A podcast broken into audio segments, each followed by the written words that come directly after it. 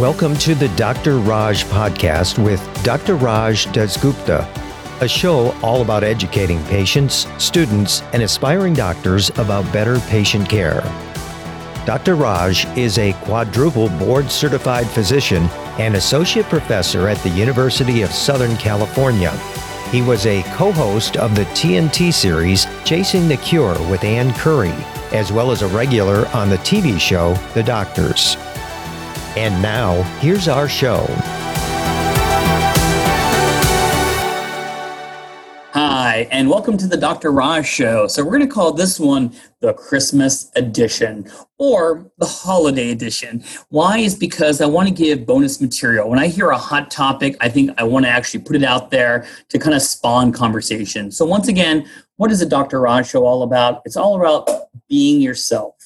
It's about talking about medicine, being at the bedside, talking things that are both medical and non medical, things that affect society. So, what is this hot topic I've been mentioning about? Well, it has to be around COVID 19 and it has to be around vaccines. In fact, I got my vaccine yesterday and, you know, my left shoulder is still feeling a little bit achy.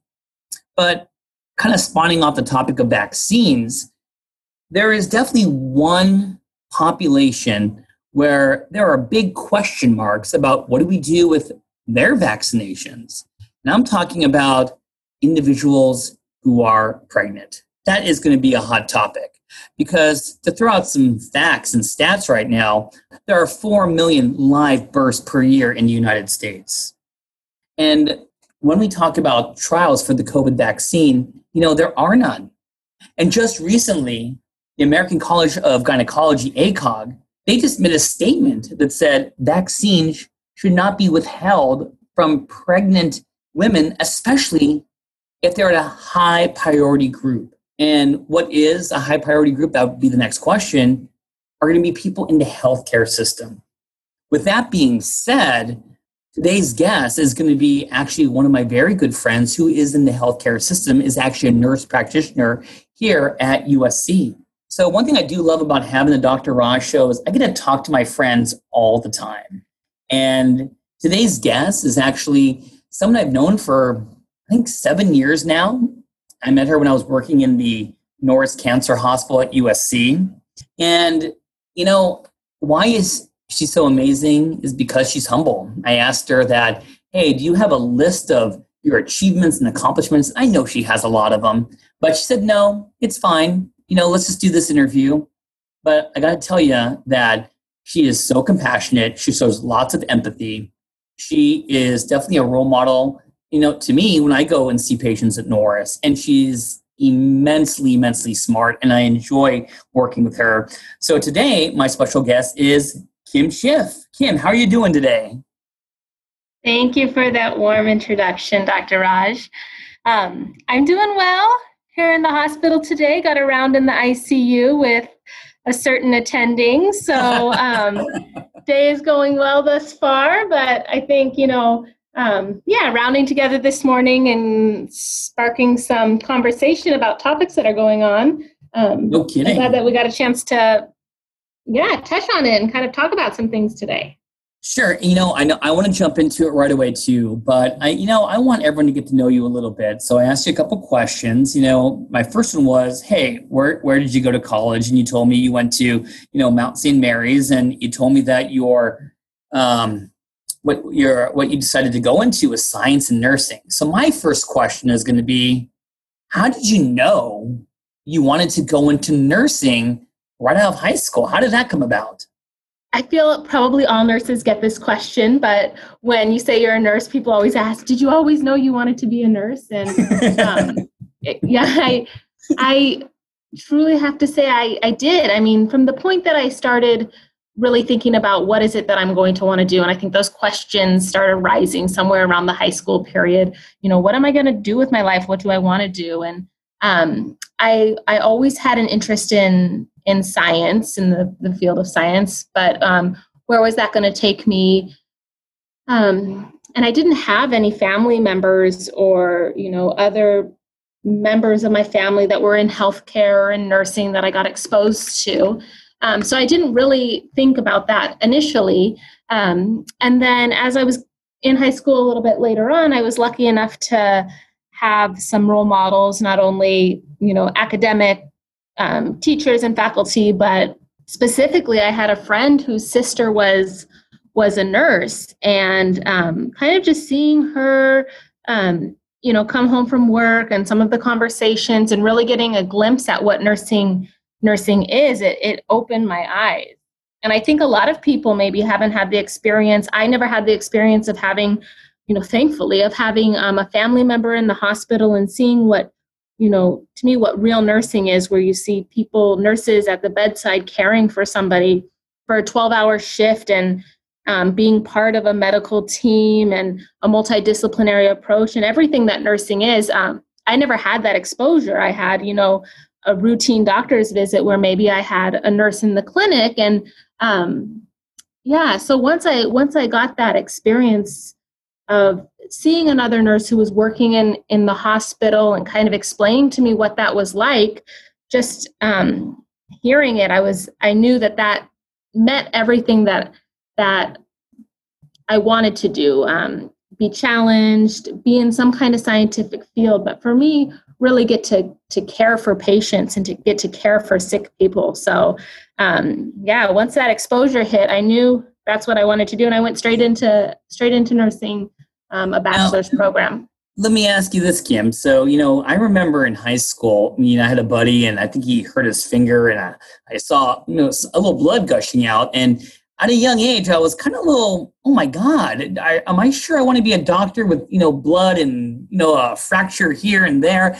Were, were you ever scared in the beginning of your nursing school about, drawing blood and and seeing gory things did you ever feel like during your training you almost maybe passed out or or were you you know what? This is the right field for me. I'm not afraid to be poking needles in people and stuff like that.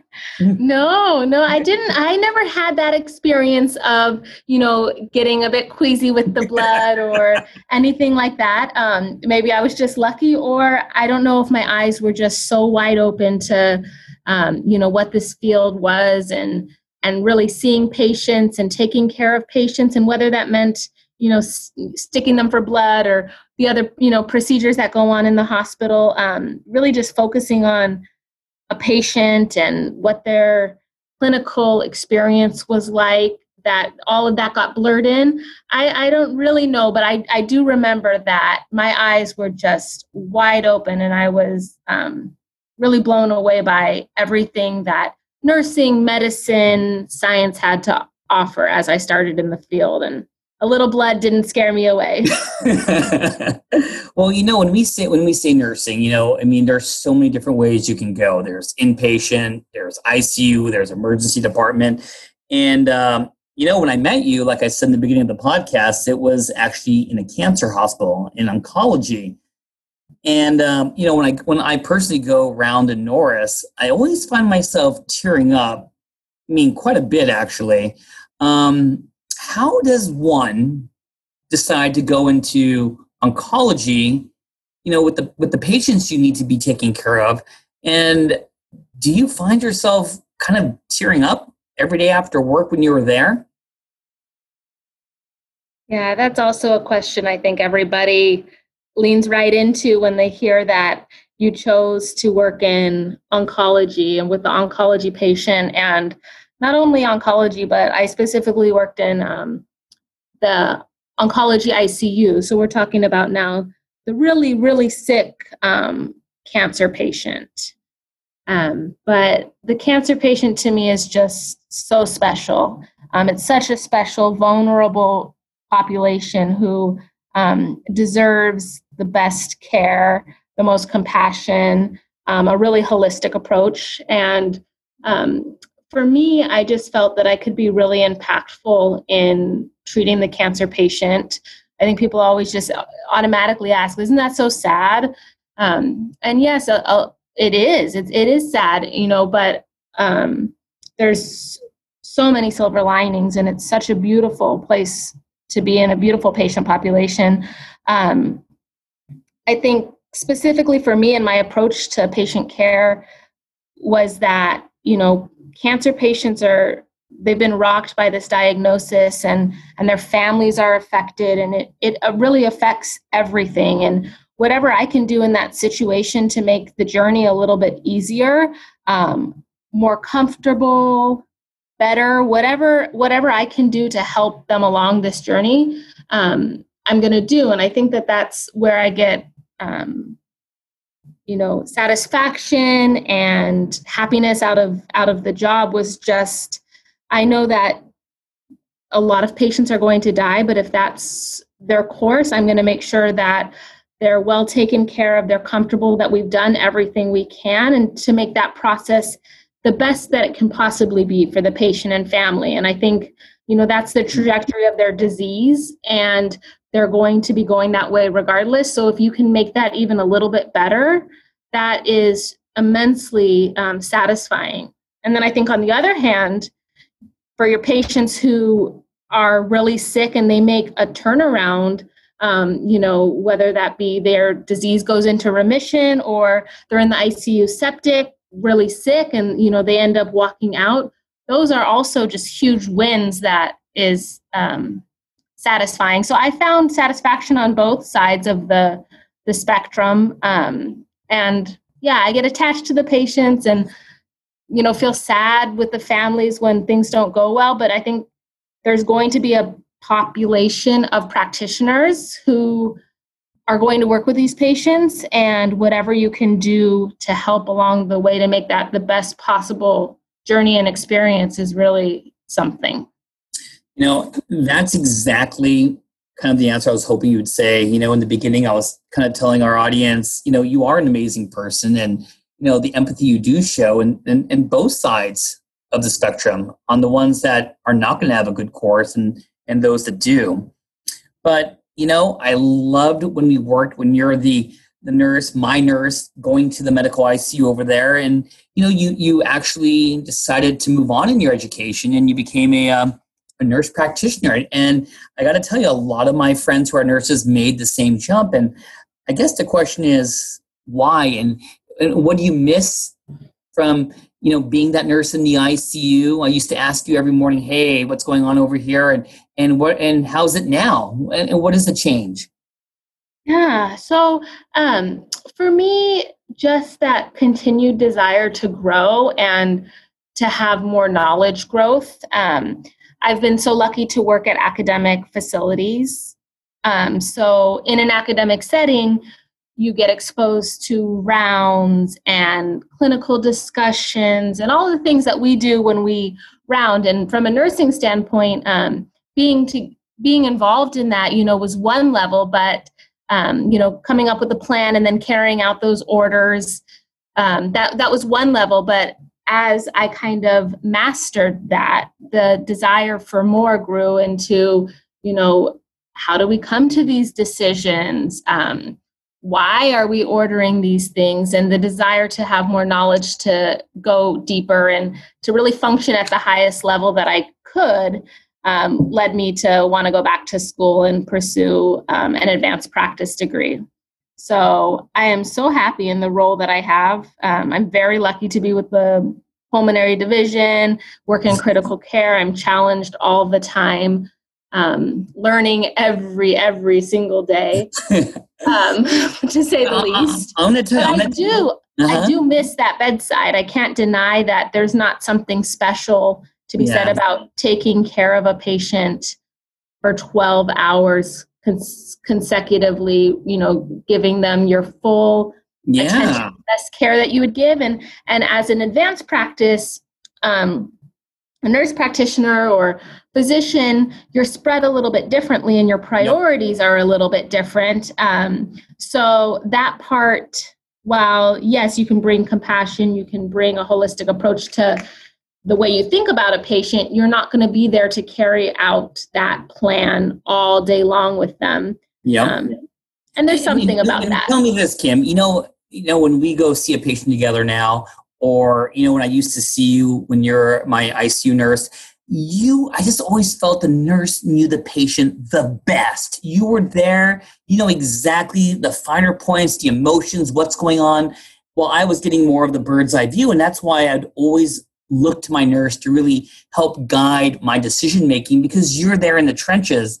And I think I'm glad you mentioned that, that, you know, when you go to a higher level practitioner, it's not going to be that hand holding during the day. It's not going to be, you know, forming that strong bond. And is, is, is that what you're saying? Is that what you miss a lot? Do you miss that quite a bit? Yeah. Yeah. I think that the, there's give and take and exactly to, to really be able to interpret all the data and make strong clinical decisions. Exactly. You're, you're taken away by some of the bedside things that aren't really your role at that point. Um, yeah. So yeah, being with the, the patient and getting all those nuances and there's something really satisfying at the end of the day of walking away and know that you at least made that patient a little bit um, and from a nursing standpoint it's a little bit more comforting you know you help that mm-hmm. patient in, in um, whatever way while you were there with them all day at the bedside.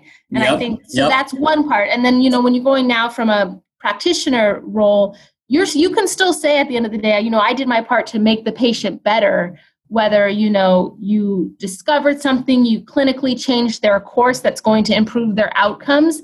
It's just a different approach. So, yeah. Um, yeah, and having to having to turn that off in ways to be um, to redirect yourself to focus on what you need to focus on. That's a, a learning curve as well. It is. And, you know, I could talk about this all day. It's my favorite thing to talk about you as patient care. But, you know, to kind of steer the ship a little differently, you know, we're going to start talking a little bit about your personal life. But uh, I wanted to mention that you married another nurse practitioner. And I got to tell you, I, I, I truly do love your husband. In fact, if I wasn't married to my beautiful wife, Michelle, your husband would be number two on my list. I love him that much. So I have to agree. He's pretty great.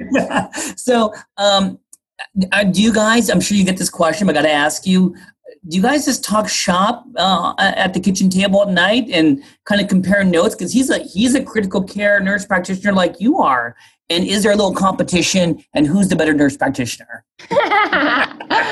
At this point, I will have to give it to him. I will. But uh, um, I didn't yeah, want you to say that. I wanted, I wanted you to take your free shot in there. You know? I know, right? oh, we definitely do. Um, I don't know longevity of the marriage, whether that will be a good thing or not, but um, we definitely talk shop. Um, I think that for many people who are in medicine and who really have a passion for science medicine that it it runs through you and and it's exciting and um, when you have an interesting case or you have something to talk about we're both genuinely interested so yeah we talk shop um, to not only run things by each other and kind of learn from experiences but just because it's it's interesting to us. I think that's both a, a passion for both of us. So yeah. All right, Kim, so here, I'm going to put you on the spot again. So let's say you're talking shop. Who would be the first one to say, hey, let's switch the topic and put on some Netflix? Who would you say? Ah, yes, you know on. what? This is this is a good one because it's probably whoever's the one who's not presenting whatever the thing the case was for the day. Oh yeah, yeah. Well, that does sound cool. Okay, now let's put on something. But the roles reversed. Um, it might be the other person. But not to say, as we did last night, that yeah. what we put on Netflix is not going to be a medical directed show. Because last night we watched Surgeon's Cut have you seen you that? Did. You did. oh, um, and it was an episode on a fetal maternal surgeon who was performing intrauteral intrauterine um, procedures, and he intubated, pretty much intubated a um, fetus while in utero to put a balloon dilatation. And we were both just, our minds were blown. Like, did that guy just wow. intubate a fetus in the embryo? It was pretty amazing. I, I, can't even I can't even visualize that. Now, one more thing. So, um, you folks are parents, and you have, I believe, a one and a half year old. Is that right, Kim? Yeah, yeah. We have a wild one and he's going to be one and a half next month. Um, little boy. And, and how did that how did that change? I know both of you so well. You guys are both go getters. You, you mean you do a lot of work in the hospital, twelve hour shifts. What was the biggest surprise about having your first child? What you don't know. Oh my gosh. I think every parent says that. Yeah. The, probably one of the funniest things that we'll laugh back on for years is um, we're holding this little meatball and we're talking about two nurses. We've all we were both nurses for a long time before becoming nurse practitioners. Mhm. And we're going to give him his first bath. We have both given hundreds of bed baths in our lives and we're holding this little meatball going are we supposed to use soap are we not supposed to use soap it's just everything that you knew you know goes out and Mhm. the worry and the responsibility is real um, i think that that i knew obviously that you're going to feel that way. I think people tell you parenting is hard and unexpected things but um, yeah that constant worry and making sure that you're doing the right thing um, and the So- responsibility of keeping this little dude alive is yeah. real. Now, and so I know obviously sleep is a or lack of sleep is a huge part of the uh, the right of uh, the, the the passage of parenthood. So I got to know at nighttime. What, what was was your husband Rich, my good buddy? wa- Was was he self volunteering to get out of bed to be the good dad, or did you have to give him the boot to make sure he gets out and do his job? you know what i think in the beginning it was like the baby wakes up we both wake up um, you know tag team. And Yeah. then that sh- that shortly um, kind of fizzled down. And i will give it to him. I gave him the leniency pass on. I was um, nursing the baby and i just didn't Okay. see i was going to have to be up regardless. So why should someone else who could be getting sleep get up for the emotional support so um, he was he Well, was I'm gonna give you a clap right here, Kim. I'm clapping over here. but um, I knew he would be there if I if I needed him to. But at, at one point, there's if someone could sleep, you might as well. I'm going to have to be up, so um, there's no point to divide and conquer at that at that time. So um, well, that's how we know, match it. now we'll see. It's different with with baby number two. I'm not sure. Ah, see, Kim, you're thinking the way I'm thinking. You see, the, you see how we we steered the conversation to finally our topic is it is about baby number two, and you know, when I saw you today, and you know, I told you I got my vaccine the other day, and you know, you're you're you're pregnant. And how many weeks pregnant are you, Kim? I am suffering from that baby number two, that baby number two phenomena where you just aren't tracking things like you did with baby number one. no, um, I am 28 weeks, going into 29 weeks. So in the third trimester, um, chugging along. So let me, let you know, with that being said, I did the mathematics. You know, when we talk about COVID 19, it, it really first came to fruition in the end of 2019. That's why it's COVID 19 for those who don't know. And obviously, we, we, heard, we heard a lot about it in the January, February months of 220. So, doing the math, you knew we were in the middle of a pandemic. So, how was that conversation with Rich or in yourself, with your family about getting pregnant during a pandemic? Can you just kind of give me some insight to that? Yeah, I think that's really, I mean, everything about the pandemic is a little bit questionable and scary. And how do we go on living our lives? And do we let the pandemic um, really, you know, change how we live day to day? And yes, it is. It's changing how we live every day. But um, I think the bigger question we're talking about our our life and um, we both wanted our kids to be close in age and i will say prior to the vaccine becoming available really i think we were all saying what's the trajectory of this covid-19 it's not going anywhere until we get a vaccine get Of a lot of herd immunity so um, I I think a year ago, who knew when that was going to be? And I think we just made the decision for our family that, um, you know, we we have a life that we foresee what we want, and that's kids who are close together. That's more than one kid, and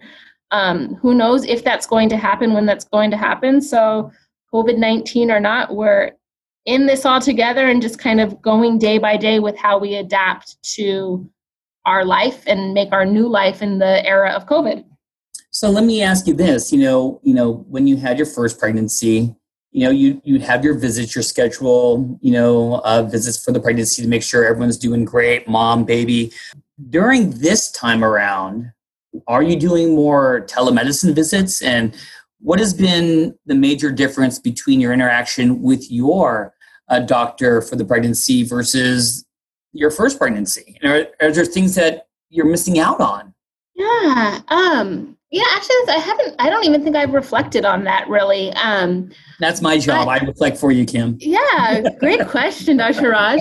Yeah, I, I will say, um, obviously, the experience of going to the doctors is a lot different, just in how we come to work and the screening processes that go on, the PPE that you wear when you go in um, to the doctor's office. But I actually haven't had any um, telemed appointments. Um, and I think that's probably because with pregnancy, they need to, they're, they're treating two patients. They need yeah. to assess that second, that second patient. And the important things are, you know, hearing fetal tones, and you can't do that over telemedicine. So well I imagine, said. well said.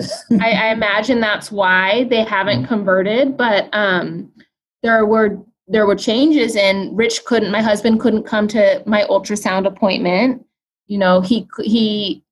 Um, Are you talking about the first ultrasound? The first ultrasound appointment? Yeah, you could. You could. Oh my God, I'm a little yeah. Kim. I got to. I have three kids. Everyone, Dr. Raj has three kids, and I mean, that's a hand holding moment right there. Am I right, Kim? This is the yeah. husband wife tear up moment. Yeah. You, you feel a little yeah. lonely?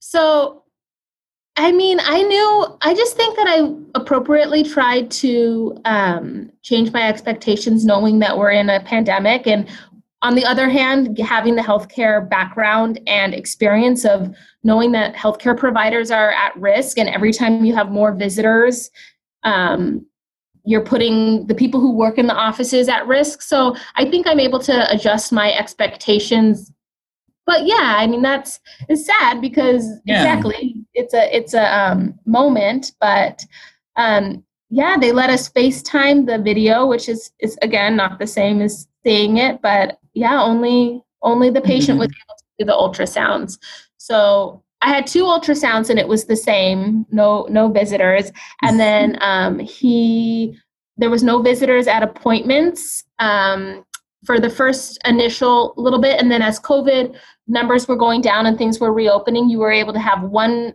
support partner. So he okay. did come to a couple appointments, and then now it's back to being no visitors. So of course, of um, course. Yeah, we'll see come March, which is my big fear, is if um, the hospitals will be allowing support partners. Well, let me ask. I'm not thinking this. about that yet. and no, of course not. Of course not. So, you know, when you uh, get a chance, of course, I'm sure you ask many questions, you know, to to your doctor about the pregnancy. What are some of the main COVID questions that go through your mind that you need that reassurance? And if you can't come up with questions, I'll ask you if you've asked this one. But what are the ones that came out of your mouth that you're like, I want some reassurance here? Yeah. So I work in the ICU. Is it okay if I continue to work in the ICU? Um, Ooh, nice I worked, one. I worked um, with my last pregnancy. I my baby was um, overdue by a week and a half, and I worked past my due date. You know, I didn't leave work prior to delivering or anything like that. And again, that's probably what I will expect to do with this pregnancy. So, um, you know, sitting back and just being pregnant was not really my cup of tea. Um, so I had always planned on working my entire pregnancy. So yeah, I wanted to make sure as this was coming about, mm-hmm. I'm going to be working in the hospital. I will do my part to be as, you know, cautious as I can, but is it okay? All right, let me let me let me quiz you because we've rounded together and you know I just can't help it. I love asking questions. So if I were to ask you, Kim, are are pregnant women more susceptible to COVID-19 or at higher risk for complications? How would you answer that question? I would say that you hate. I've done some research. I've done some research on my own because I am in that risk group, yep. and that yeah, there's been um, information that shows maybe not the susceptibility, and you can correct me if I'm wrong. That you know the susceptibility of getting COVID might not be different, but if you do contract COVID while you're pregnant, the risk for severe complications or severe illness is definitely higher than the normal population. You know, this is exactly why I love when we round together. We complement very well. And the answer is correct. You know, generally no. People, uh, pregnant women are not more susceptible to get COVID. and I like how you corrected yourself so nicely. There were studies comparing pregnant women of the same age to non-pregnant women, and of course, you may have a slightly tougher course for a variety of different reasons due to the pregnancy itself. But you're right that you know there's a slight increased risk of pregnancy complications. Of course, you know the one I wanted to mention for many of the people listening is you know could you have a little preterm labor? And that's always going to be one of those things. And the reason why I'm getting a little medical out there, so I apologize for my listeners, is that sometimes when you have preterm delivery, sometimes you need a little steroids. And we know that if you give steroids in people with mild or no COVID 19, it, it's not really what we want to do, you know? So there's always these big questions that we bring up. So let me ask you this question, Kim. This is one of my favorite questions. You know that being in the hospital, definitely puts you at risk for you know contracting being affected by you know novel coronavirus so did you ever consider a home birth instead of uh, going to a hospital and did that ever come in, in conversation with your husband so pre-COVID, I would tell you never, ever would I consider a home birth.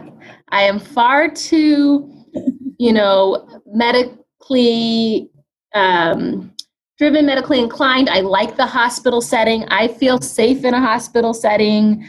Um, and I would, for other many other reasons, just not um, entertain a home birth. However, I will say that with the idea that um, you know a partner might not be allowed into the hospital when you're giving yeah. birth, I I think I would have to really consider, and I have. I've you know thought if if we hear in in February that COVID is, you know, rampant more so than it is now, and hospitals while all hospitals i think in the la area aren't allowing visitors there are some exclusions and one of those i think right now still is allowing a, a support partner for one person for a pregnancy Sure. Um, but if that were to change, I, I think I would maybe consider a home birth because I just think the birth of, of a child, that experience for both parents, um, yeah. for a father not to have that because you know they're not able to go into the hospital and god forbid something were to happen um yeah i don't know that's it's it's a tough question and i you know, you know, and just speaking out of my, my personal experience, you know, I've been through this three times are also special. You know, you're right. There's always that moment where, you know, you worry about mom, you worry about the baby, and you're just so happy to be there. And, you know, I would answer the question the exact same way. Um, and you know what? If you, you need to put out a, a, a, a search for a midwife or doula for you, Kim, you let me know if we need to get you on. I'll be happy. Yeah. come, we'll, we'll see come like, you know, February, if, if it's starting to look dire out there, I might be reaching out for uh, one of your OB friends who's off work that weekend. If they want to do well let's talk about you know the, the, the big topic you know and this is what really spawned this this podcast was was the vaccine and like I like I mentioned, I got mine. Did you get your? Uh, and I asked you, did you get yours? And you know, I'm sure you had this discussion with your doctor. So let's start off with saying, in general, do you feel safe getting the vaccine? Is this something that's important to you? And how are you going to proceed? Yeah. So, number one, I do feel safe getting the vaccine with a big asterisk, and I'll explain that. Okay. Um, and yes, I, I did have a discussion with my um, OBGYN about it. And yes, I will be getting vaccinated. So, all right. Where, where do you want to start? Back to the asterisks? Yeah, I think I think safety okay. is a big because yeah. that. I mean, as a mother and as a pregnant female, I think the main thing that I always am thinking about and worrying about is whatever decision I'm making, is this the right decision for my kid? Am, am yes. you know, my son, is this a good decision? Is is it safe for him? Is it okay for him? Um, I thought that throughout my preg- pregnancy with him, and the same thing for this baby. Um, you know, as the, one, one second, Kim. You said this, baby, and I didn't ask this, so I apologize. Do we know the gender? Yes, we do. I Are don't. we, Did I tell are you? we allowed? Or is this is this is this the gender reveal on the Dr. Raj show? Well, this is a safe way to do it. We don't go lighting up any part of California or anything like that, so we can do it. Yes. Yes, we're equaling out the estrogen in the household and having a girl. Yeah. Nice. All right. Um. So so now we can use we can use our pronouns. So Yes. you want to do what's safe for her. Yes. So I Oh, think that's that is the number one thing, and I would say I'm sure for all pregnant women. Um, Yep, yep. I don't really think is it safe for me. My main concern is it safe for her. Um, I have you know I him if I have a headache, I him and haw over should I take this Tylenol. You know Yeah, they say it's okay yeah. to take Tylenol in pregnancy, but can I just you know suck it up? Do I really need to take it? So yeah. I think about those kind of things on a daily basis. And now we're getting to the point that we're talking about a vaccine that has not been, let alone tried in pregnant women. We don't have long term data for the general um, trial population. Well said. So I think, it, of course, the idea of is this safe for me, but is this safe for my baby um, is the number one thing on my mind. Um, and that's kind of what I went over and over. But I think that, at least for me, it, it depends on how you define safety. And when I was trying to figure out, is this safe? And with the information that we have, how am I going to come to that conclusion of if, it's safe? Is um, for me, I just whittled that down to um, the known risks and the known benefits. Um, Yeah. And it's really just weighing those risks and benefits. And like many, you know, people in a medical setting, we like data and we like to come to we like to come to decisions based on data. And unfortunately, we don't have maybe enough of enough of that to feel 100% confident in a decision right now, but I have to take what we have and make the best decision. So for me, just knowing that in terms of safety risks, there hasn't been data to say that this is unsafe for the general population. We don't have long term data, but yeah, it's not, we don't have any reason to think that it is unsafe or, or a higher risk. And the biology of the way the vaccine works, um, which is, I think, why at least ACOG and Society of Maternal Fetal Medicine say that it shouldn't be limited if a pregnant person wants to take it, is because the way that it works, there shouldn't be, we shouldn't think that there's reason that it's going to pose harm. Um, And, and, you know, Kim, let me. I think you set me up. I want. I want to kind of like show off a little bit because. please. Oh, thank you, Kim. Thank you. You know, it's going to be. You said the way it works, and for those who don't know, I mean the these two new vaccines, one from Pfizer, one from Moderna. These are messenger RNA vaccines, and you know this is quite a difference to uh, from the way vaccines were traditionally made, where you're giving sometimes the virus itself, whether it's live or whether it's killed or weakened or parts of the virus. And here, you're just giving a little bit of the blueprints. And what we're targeting is this spike protein, you know, the spike protein on that coronavirus. We're giving our own cells the blueprints to make uh, this spike protein so our own body makes antibodies against it. But the teaching point, the key point, and Kim, just get my back on this, is that you're not actually getting a virus. You can't catch COVID 19 from the vaccine itself. It, it, does that provide you with that kind of somewhat, at least, educational security that you're not going to be sick from it? Is um, did I speak correctly there? Yeah, I mean, it, definitely from everything that I've read thus far and the conversations that I've had with um, my OB. Mm-hmm. So I think that you know the safety of it, yes, long term we will see, um, but from the data that we have right now, which is what we're basing decisions off of, um, there's no reason to think that that it's going to be unsafe. Um, so then I flip over to the other side of, um, well, also still in safety, we, I do have data to say that COVID is risky in pregnancy if I were to contract it, and I am considered yeah. a priority group or a high risk group because I work in a healthcare setting.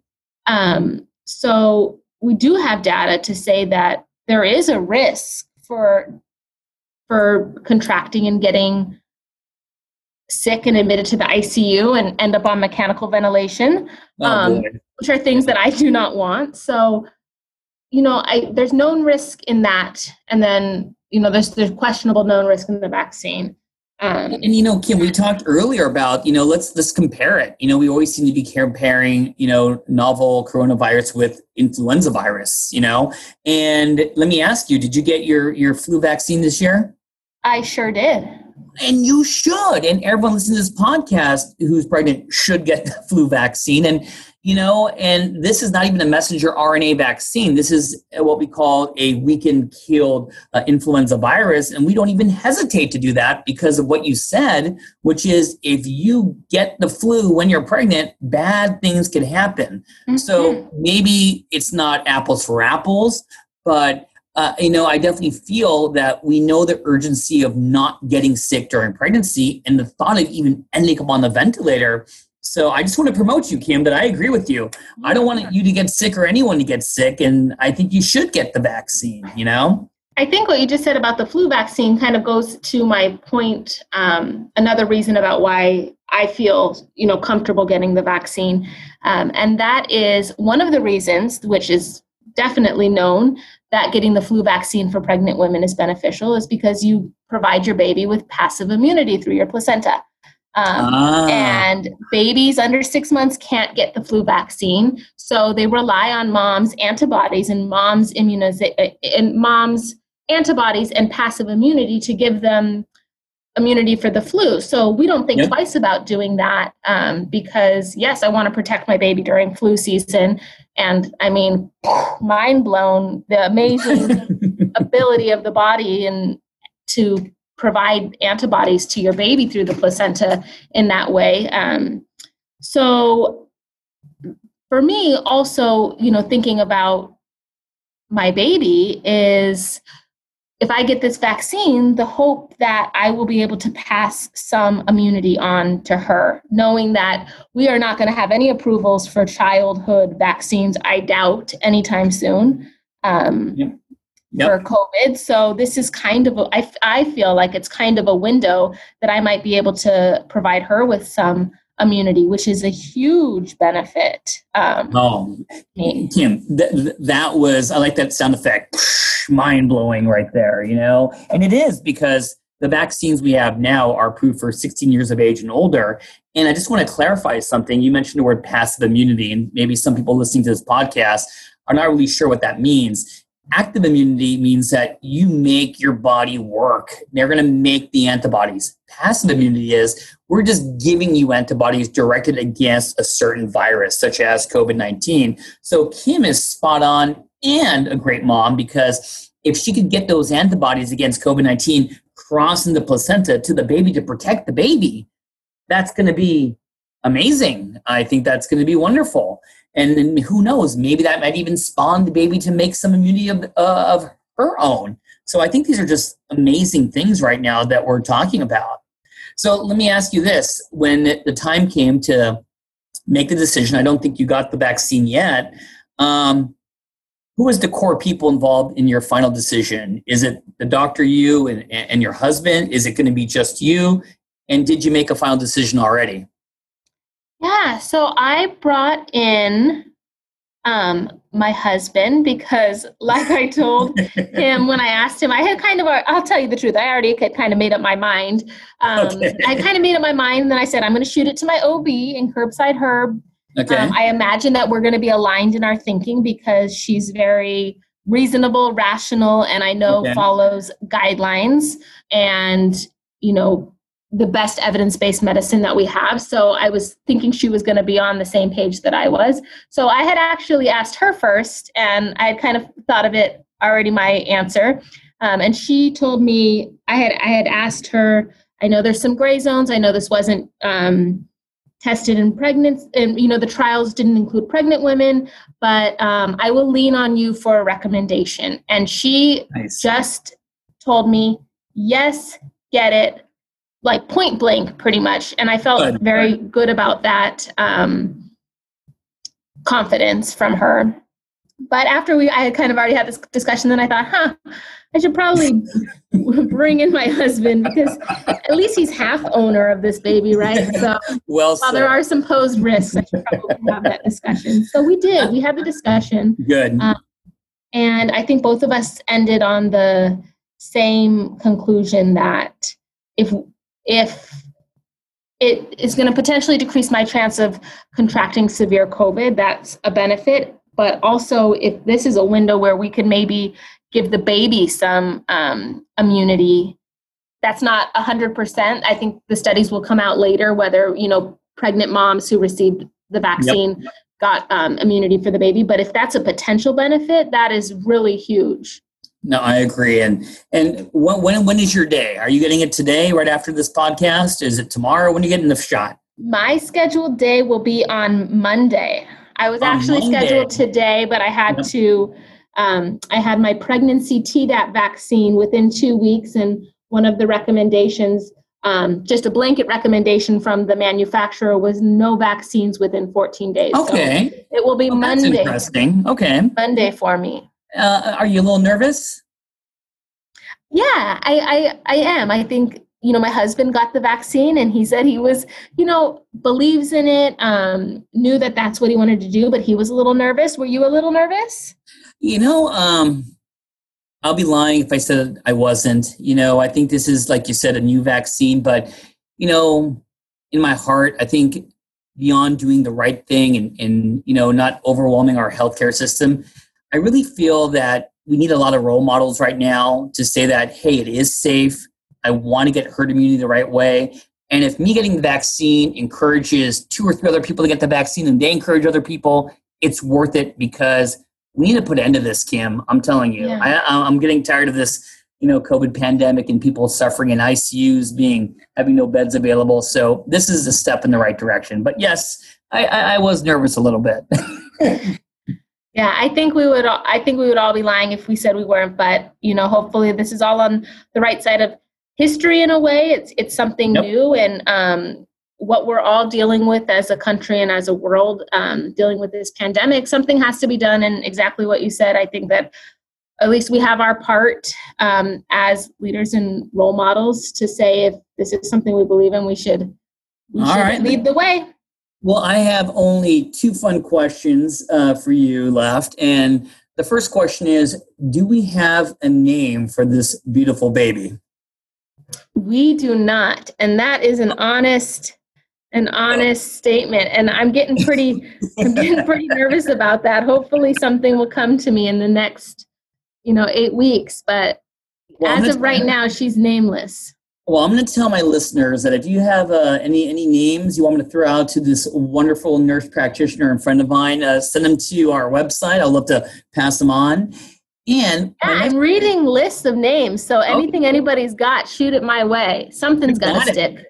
And the last question is going to be, you know, I mean, I definitely enjoyed having you here today. I know I, I kind of caught you off guard and said you're going to do this podcast with me. That's how much I like you. Um, would you mind coming back on the podcast, maybe you know, after the baby is born, and let me know how things are doing, and give us an update on how's it like during the second child? Yeah, let's do it. We'll see how delivery went at hopefully not the height of the pandemic, and yep yeah, how everything's going post vaccine and two babies. Two two under two is what they call it. well, anyways, Kim, you are amazing. And thank you so much for being on the Dr. Raj show. You are truly the best. Thank you for having me. Okay. Bye bye, Kim. Bye. Thanks for listening. This has been a production of Ars Longa Media. The producers for this show are Christopher Breitigan and Madison Linden. The executive producer is Dr. Patrick Beeman. This podcast is for educational purposes only and not intended for medical advice. Ars longa, vita brevis.